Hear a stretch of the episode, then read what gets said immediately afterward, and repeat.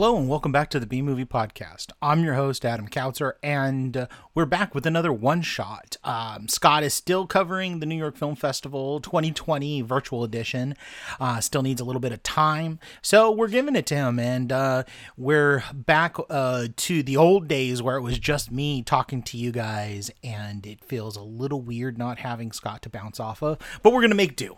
Uh, we're definitely going to make do. Um, what we are talking about, we're changing it up a bit on the B Movie Podcast. Uh, you know, we usually talk about this whole thing about only movies. And that usually holds true, but uh, since this is a one shot, um, I thought I'd change it up a bit and talk about a book, but this book is very applicable to the B Movie podcast. And as you can tell from the uh, show notes, uh, we are talking about the Cannon Film Guide, Volume 1, 1980 to 1984, written by Austin Trunick.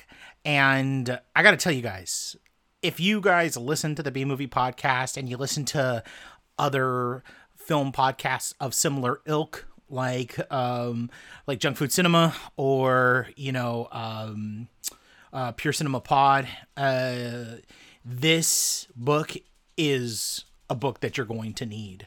Not that you're going to want, but that you're going to fucking need. Um, so this book is literally just a guide to the cannon films.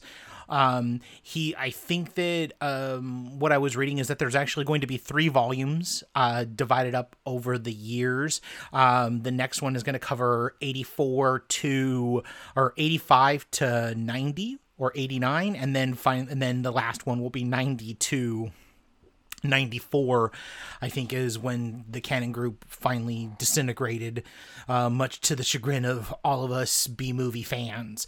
But um what uh, Trunick does here is he just gives you a breakdown of each of the films. He reviews them um with a great amount of wit and insight. Uh, there's some interviews uh, sprinkled in uh, through the fil- uh, the book. The book is um, about 500 pages. It's 34 chapters and covers 40 movies. Um, it's pretty fucking amazing, guys. Like I'm not gonna lie to you, this thing is fucking fantastic.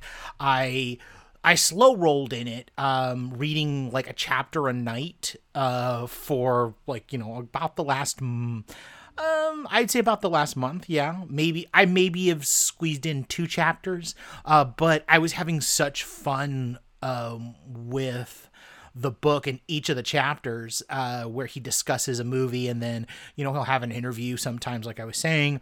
And it's just a great it's a it, it's like this in-depth companion piece to um, electric boogaloo the wild untoward story of cannon films the mark hartley film which i hope as a b movie podcast listener you've actually you've actually watched. If you haven't, oh, got to stop this. It's in the show notes. Click on it, buy it on Amazon. I think it's like seven bucks.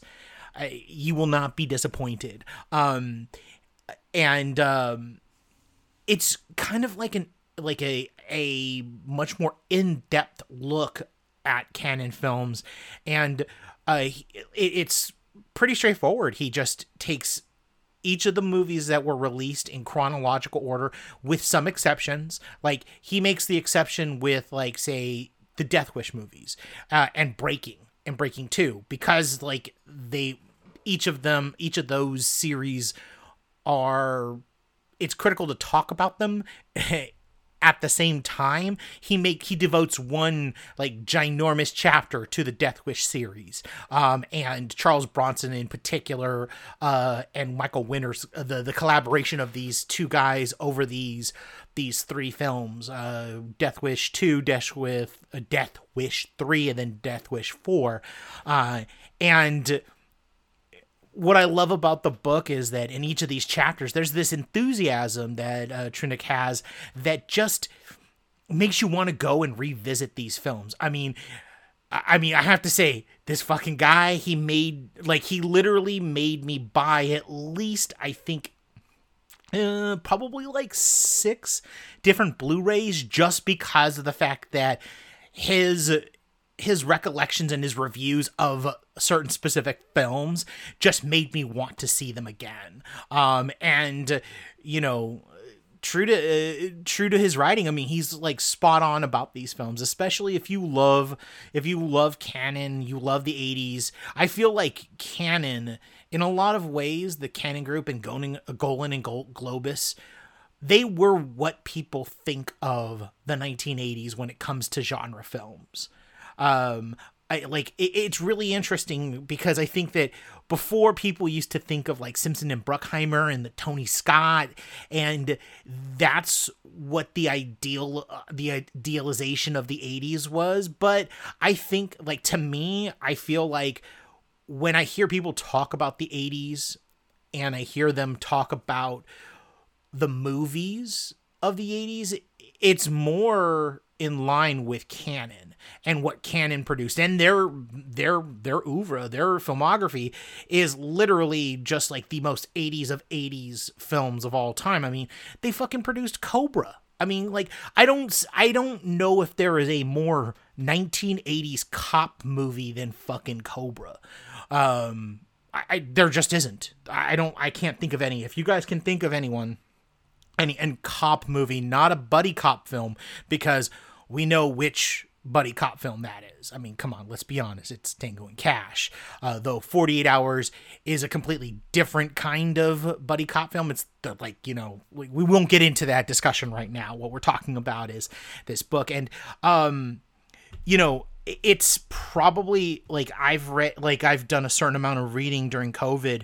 Um, and to be perfectly honest, like I think I've read about I've read I've read seven books during COVID. I'm I'm not a I'm not a voracious reader, but I definitely have made time to read a lot more because there's a lot more fucking time out there, right? Um, but this book has been like over the last month has been like this this this life raft, this like savior for me, like where at night after all the bullshit that's happening out there in the world, I can just kind of I I opened it up and would read a chapter, and before I knew it, I was smiling or I was chuckling about something uh, that uh, writes about. And before I knew it, before I went to bed, um, you know, I was in a better mood because of this book because it's just it it doesn't take the piss, but it also doesn't it knows exactly who its audience is, what these movies are, and just has a lot of affection and love for uh, the cannon films. I mean, you know, there are there are the duds. I mean, you know, like there the like there's a whole entire like like the one of the more fascinating chapters is um, there's two of them actually. Uh, Sahara, uh, the Brooke Shields movie, which is a fucking terrible movie. It is a shitty, shitty movie.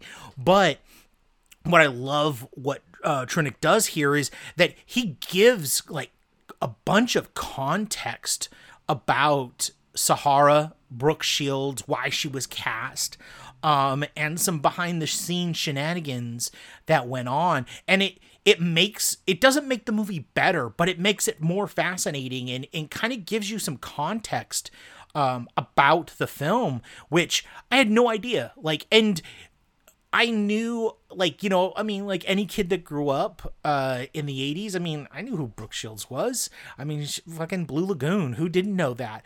But the way that Trunick puts the context and gives you a, a higher like a, a, higher picture like a higher level picture of the Brooke Shields phenomenon is kind of great. And the same thing for the other kind of softcore um, uh, epic that they produced, uh, Bolero, uh, which, I mean, any kid that grew up with Cinemax or Showtime, it, it, it flip flopped between those two.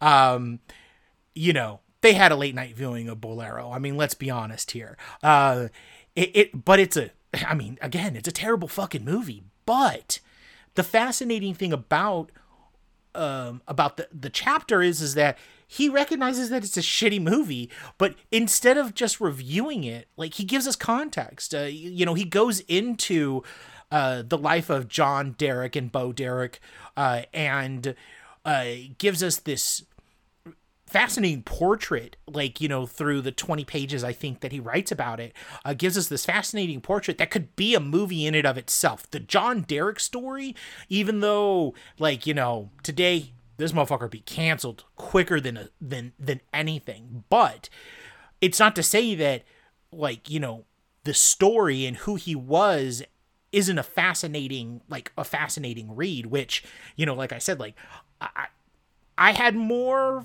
like I, I got more out of of his chapter of Bolero than ever watching Bolero, and that that should say something to you about about this about this book. Um, you know, uh, there were some films that I had no idea that they produced. Like I just didn't real I just it didn't dawn on me. I mean, I've seen New Year's Evil like six or seven times. Um, that fucking crazy ass movie, and it should have made sense that it was a cannon movie, but I just I guess I never put two and two together and i mean you know of course he talks about it um you know because it's it's one of the early cannon films you know it's it's a really um it's an interesting it's definitely an interesting read um it kind of gives you some uh, it gives you a lot of context for things because he definitely doesn't just review the film like especially in like like so like in the case of the ninja movies, like Enter the Ninja, uh, Revenge of the Ninja, and then Ninja Three: The Domination.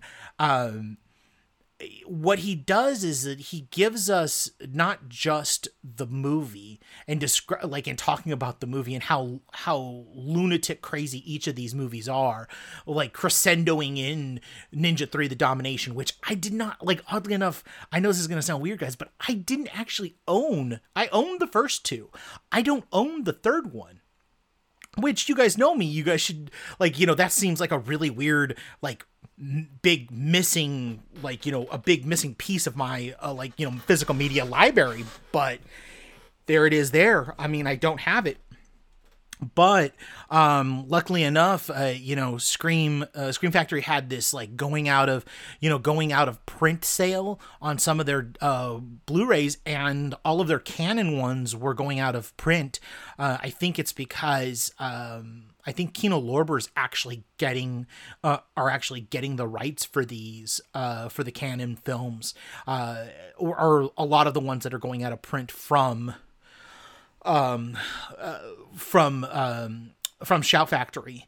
And but what that did was it created like this nice little vacuum where uh, like you know it just kind of perfect timing where I bought that and a couple of other ones um, before they before they sold out and I I forgot how lunatic like even hit even even his writing wasn't as like could not live up to how fucking insane Ninja 3 the domination is. Um we're not going to I'm not going to talk about those three movies because me and Scott actually have something really special planned for an upcoming series um, that uh, you guys can kind of guess what it might be. But needless to say, um, my rewatch of it, like uh, my my rewatch of everything that he talked about here was kind of fantastic. I I did a I did an early, early morning, like like you know, um, like a like a six a.m. morning, like a rewatch of all of those Death Wish movies, and man, fucking those movies, like he like the one thing that I will definitely say is that, like, you know, uh, he does take Winner to task, like everybody fucking does, and everybody fucking should, because Winner was a fucking, like, that guy was a misogynistic fucker. Um, I forgot how fucking terrible and and rape infused the Death Wish series are. Um, it just malicious, uh, just a, a mean streak a mile wide, like Death Wish 2. Fuck. Like I completely forgot about that, and like his like his review of it, it like you know every you know he like there's like every cause to be outraged about it and he is and like you know like rewatching it you just go fucking hell. Like this is the shit that people watched in the like this is the like this is the kind of stuff like when i rewatched all three of these these death wish movies i go i went these are the fucking movies that fucking people watched in the 80s like the, like death wish was death wish 2 3 and 4 were a fucking thing. And then i think about 2020 and i go Absolutely. This is the fucking shitty shit stuff that people watched that we're here now. Like, I mean, you know, come on, let's be honest here. But uh, not to bring it all political or anything like that uh, but it, it, definitely is shocking when you watch these movies. It's just like what the fuck? Like really? Seriously? Michael winner what the fuck are you on? Um and you know like i said like uh, like it was it was kind of great to see that he like you know uh, Trunick didn't shy away from that kind of stuff. Like he really kind of like delved into that stuff with the Death Wish uh with with the Death Wish chapter. Um an, another another one and uh, like you know it's it's actually one of my favorite Ken films which is 10 to midnight um he covers that uh pretty uh pretty thoroughly and he has a he has an interview in there that I won't ruin who the interview is with but you'll definitely if you love that film um you'll want to actually read that chapter and read the uh, read the interview that he has with the specific person from the film. Uh, it's quite quite entertaining. I mean, and that's that's the whole thing is that this book is it, it it's for for a, a B movie fan. This is gold. This is solid, solid gold. Um, I linked uh, the I linked uh, the Amazon link to the uh, to the book. You can buy a um, soft cover edition, like the paperback edition, or you can go ahead and do what I did, which is splurge on the hardcover. The hardcover is literally it's it, it, like it's beautiful. It, it's it's super like you know it, it's it's made like a VHS cover, like a worn down VHS cover, but it's got a heft to it like you hear that? Like that's fucking solid. And the thing that I loved most about it was that it has really thick gauged paper. Um it it's it's super nice. It's got a lot of great photos and uh great cover art. If you are a fan of cover art, you're to love this book because uh the book like for every film, there's at least one VHS cover and a couple of foreign uh, posters for each of each of them including behind the scenes photos. He does not skimp like this this book. Yes, it is a pretty it is it is a little expensive. It's $45, but I'm happy with this purchase. Like I I will gladly pay another I would gladly have paid $90 for this book because it's that uh, it was that entertaining. It's that well made. I mean, just a shout out to uh, the uh, the publisher um, for making something so beautiful and uh, you know taking the time and care to give this uh, book the kind of release it needed. Um, it's Bear Manor Media that that's releasing uh, that released the book. So please, I cannot recommend this enough. Um, and you know it's it's just really good stuff. I really hope you guys uh, spend the money and actually support the work that he's doing because I really do want the next two volumes. And after you read this, you'll want them because he hasn't even gotten to Jean Claude Van Damme yet. Like that's the thing is that he hasn't talked about the the Van Damme movies yet, and you like he hasn't even got to Delta Force. Delta Force hasn't even happened yet in this in this book, but it's still even without those things, it is still a super fucking entertaining and an insightful book. Um and I cannot recommend it enough, guys. Uh, so please go ahead and click on the link and, and purchase it. Um, I, it comes with my highest possible recommendation. I know Scott bought a copy. I don't know if he's actually read it yet um but i think after this volume like you know hear him hearing uh, this podcast he'll probably definitely start reading it uh, because it's super fucking fun and it's a super great book and a good read. Um but with that guys we will be back next week. Hopefully uh scott will be able to come back but if not we'll have a one shot volume three where we'll talk about something completely different. Um i've got some stuff that i've been watching that definitely bears um, bear some discussion. Um, you can reach out to us on the podcast of about the podcast on the Twitter and Instagram. The handle is the same on both Twitter and Instagram. It's uh, B Movie Pod, the letter B, the word movie, the word pod, all together, no lines, no dashes, no bullshit.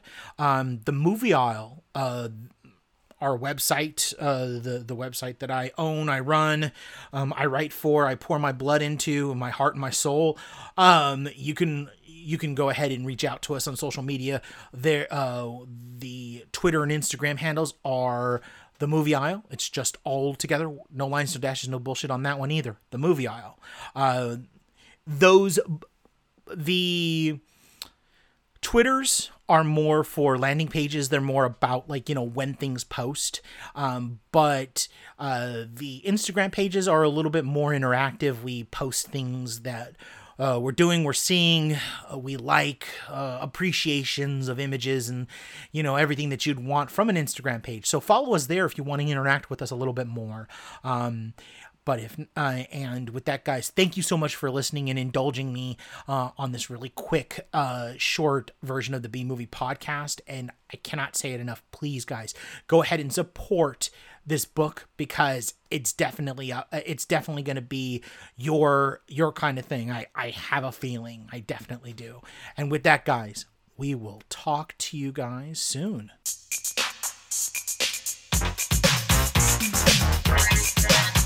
Outro.